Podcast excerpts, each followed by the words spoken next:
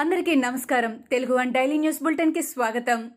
జనవరి ఇరవై ఎనిమిది రెండు వేల ఇరవై ఒకటి ఈనాటి ముఖ్యాంశాలు. దేశ రాజధానిలో జరిగిన విధ్వంస ఘటనలపై కేంద్రం సీరియస్ అయింది ఈ ఘటనలను కేంద్ర హోంశాఖ బుధవారం రివ్యూ చేసింది. ఎర్రకోటపై ఇతర జెండాలు ఎగురవేసిన ఘటనపై హోంశాఖ దృష్టి పెట్టింది. జెండాలు ఎగురవేసిన వారిపై కఠిన చర్యలు తీసుకోవాలని హోంశాఖ ఆదేశించింది.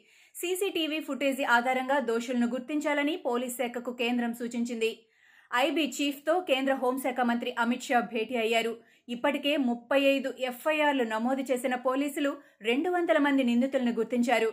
ఢిల్లీ క్రైమ్ బ్రాంచ్ కేసు విచారణ చేపట్టింది. రైతుల ట్రాక్టర్ ర్యాలీ హింసాత్మకంగా మారడంపై all India Kisan Sangharsh coordination committee Bharatiya Kisan union అసంతృప్తి వ్యక్తం చేశాయి. రైతు చట్టాలకు వ్యతిరేకంగా సాగిస్తున్న రైతు ఆందోళన నుంచి తాము వైదొలుగుతున్నట్లు ఆ రెండు యూనియన్లు ప్రకటించాయి. ఎవరికి తోచిన డైరెక్షన్లో వారు వెళ్ళాలనుకునే వారితో కలిసి తాము ముందుకు వెళ్ళాలనుకోవడం లేదని ఆ సంఘాలు నేతలు తెలిపారు. ఆంధ్రప్రదేశ్లో స్థానిక సంస్థల ఎన్నికలపై గవర్నర్ బిశ్వభూషణ్ హరిచందన్తో రాష్ట్ర ఎన్నికల కమిషనర్ నిమ్మగడ్డ రమేష్ కుమార్ సమావేశమయ్యారు. దాదాపు నలభై ఐదు నిమిషాల పాటు గవర్నర్తో ఆయన చర్చించారు.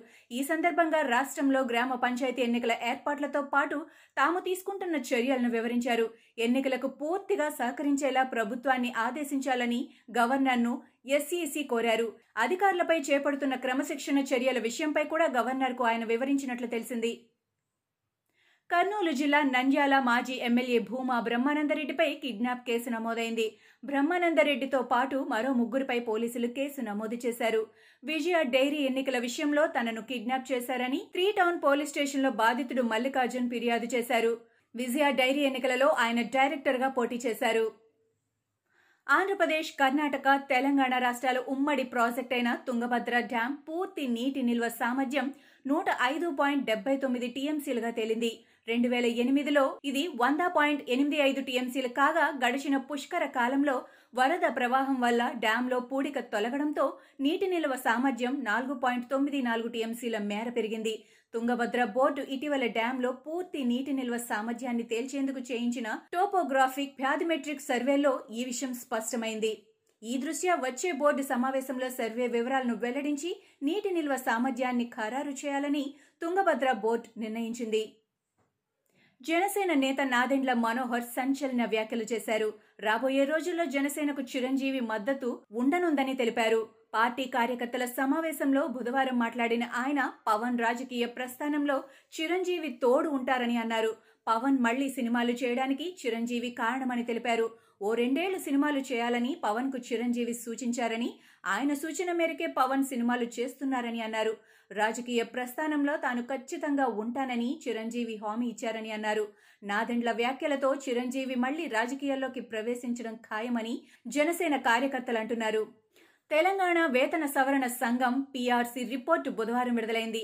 ఆ రిపోర్టులో రాష్ట్ర ప్రభుత్వ ఉద్యోగులకు ఏడు పాయింట్ ఐదు శాతం ఫిట్మెంట్తో వేతన సవరణ అమలు చేయాలని పీఆర్సీ రాష్ట్ర ప్రభుత్వానికి సిఫార్సు చేసింది. ఉద్యోగుల పదవి విరమణ వయో పరిమితిని యాభై ఎనిమిది ఏళ్ళ నుంచి అరవై ఏళ్ళకు పెంచాలని సూచించింది. ఉద్యోగుల కనీస వేతనం పంతొమ్మిది వేలు ఉండాలని గరిష్ట వేతనం ఒక లక్ష అరవై రెండు వేల డెబ్బై రూపాయల వరకు ఉండొచ్చని సిఫార్సు చేసింది. గ్రాట్యుటీ పరిమితి పన్నెండు లక్షల నుంచి పదహారు లక్షలకు శిశు సంరక్షణ సెలవులు తొంభై నుంచి నూట ఇరవై రోజులకు పెంచాలని తెలిపింది. రెండు వేల పన్నెండు నాటి కేసులో కోర్టు విచారణకు గైర్హాజరవుతూ వస్తున్న వరంగల్ టీఆర్ఎస్ ఎమ్మెల్యే దాస్యం వినయ్ భాస్కర్కు ప్రత్యేక న్యాయస్థానం నాన్ బెయిలబుల్ వారెంట్ జారీ చేసింది. ఆయనతో పాటు మరో ఎనిమిది మందికి కూడా నాన్ బెయిలబుల్ వారెంట్లు జారీ చేసింది. తెలంగాణ ప్రత్యేక రాష్ట్ర ఉద్యమంలో భాగంగా రెండు వేల పన్నెండులో నమోదైన కేసులో న్యాయస్థానం ఈ నిర్ణయం తీసుకుంది. ప్రత్యేక రాష్ట్రం కోసం ఆందోళనలో వినయ్ భాస్కర్ సహా మరికొందరు ప్రజా ప్రతినిధులు కాజీపేట రైల్వే స్టేషన్లో రైల్ రోకో కార్యక్రమం చేపట్టారు. దీంతో అప్పట్లో వీరిపై కేసులు నమోదయ్యాయి. ఈ కేసును ప్రత్యేక న్యాయస్థానం విచారణ జరుపుతోంది. అయితే ఈ కేసులో నిందితులుగా ఉన్న వారెవ్వరూ విచారణకు హాజరు కాకపోవడంతో కోర్టు తాజాగా నాన్ బెయిలబుల్ వారెంట్లు జారీ చేసింది. తెలంగాణలో గత ఇరవై నాలుగు గంటల్లో కొత్తగా నూట నలభై ఏడు కరోనా కేసులు నమోదయ్యాయి.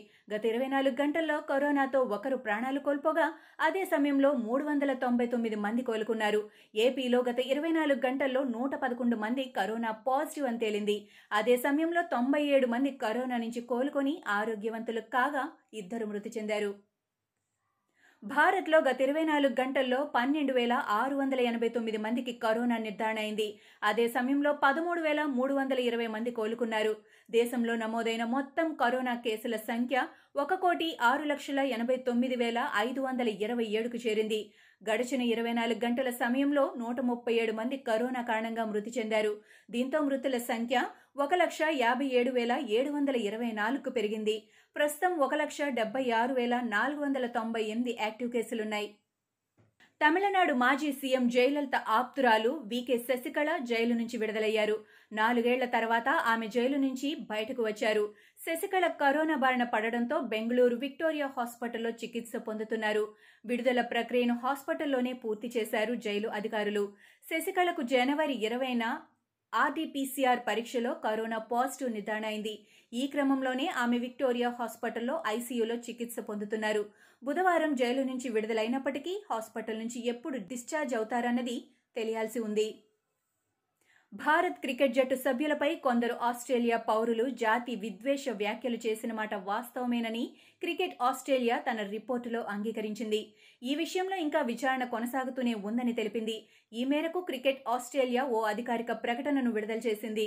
భారత ఆటగాళ్ళను గేలి చేసిన మాట వాస్తవమేనని cricket Australia integrity and security విభాగం హెడ్ సీన్ కరోల్ వెల్లడించారు. ఈ విషయంలో తమ సొంత విచారణ కూడా సాగుతోందని అందుబాటులోని సీసీటీవీ ఫుటేజ్లను తాము క్షుణ్ణంగా పరిశీలిస్తున్నామని తెలిపారు. ఘటన జరిగిన మ్యాచ్కు సంబంధించిన టిక్కెట్ల విక్రయం వివరాలు కూడా సేకరించామని అన్నారు. ఐపీఎల్ అభిమానులు ఎదురు చూస్తున్న శుభ తరుణం రాని వచ్చింది. ఈ ఏడాది ఐపీఎల్ వేలం తేదీ ఖరారైంది. చెన్నై వేదికగా ఫిబ్రవరి పద్దెనిమిదిన ఐపీఎల్ వేలం జరగనుంది. దీనికి సంబంధించి ఐపీఎల్ ట్వీట్ చేసింది. తాము తయారు చేసిన కోవాక్సిన్ వ్యాక్సిన్ బ్రిటన్ రకం కరోనాను కూడా సమర్థంగా ఎదుర్కొంటోందని భారత్ బయోటిక్స్ సంస్థ వెల్లడించింది. ఈ మేరకు ట్వీట్ చేసింది. నేషనల్ వైరాలజీ ఇన్స్టిట్యూట్ పరిశోధకులు నిర్వహించిన పరిశోధన తాలూకు లింకును తన ట్వీట్లో పంచుకుంది. మామూలు రకం కరోనాపై ఎంత ప్రభావవంతంగా పనిచేస్తుందో బ్రిటన్ రకం కరోనా వైరస్ పైన కోవాక్సిన్ అంతే సమర్థంగా పనిచేస్తోందని నిపుణులు తమ పరిశోధనలో పేర్కొన్నారు. బ్రిటన్ రకం కరోనా వైరస్ క్రిములు ఈ వ్యాక్సిన్ నుంచి తప్పించుకోవచ్చేమో అన్న అనుమానాలకు స్థానం లేదని తెలిపారు. ఇవి ఈనాటి ముఖ్యాంశాలు. మరికొన్ని ముఖ్యాంశాలతో మళ్ళీ రేపు కలుద్దాం.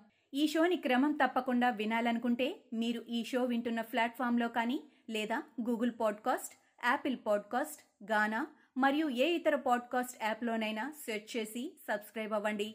కొత్త ఎపిసోడ్ వచ్చినప్పుడు మీకు అప్డేట్ వస్తుంది. అంతవరకు సెలవు. నమస్కారం.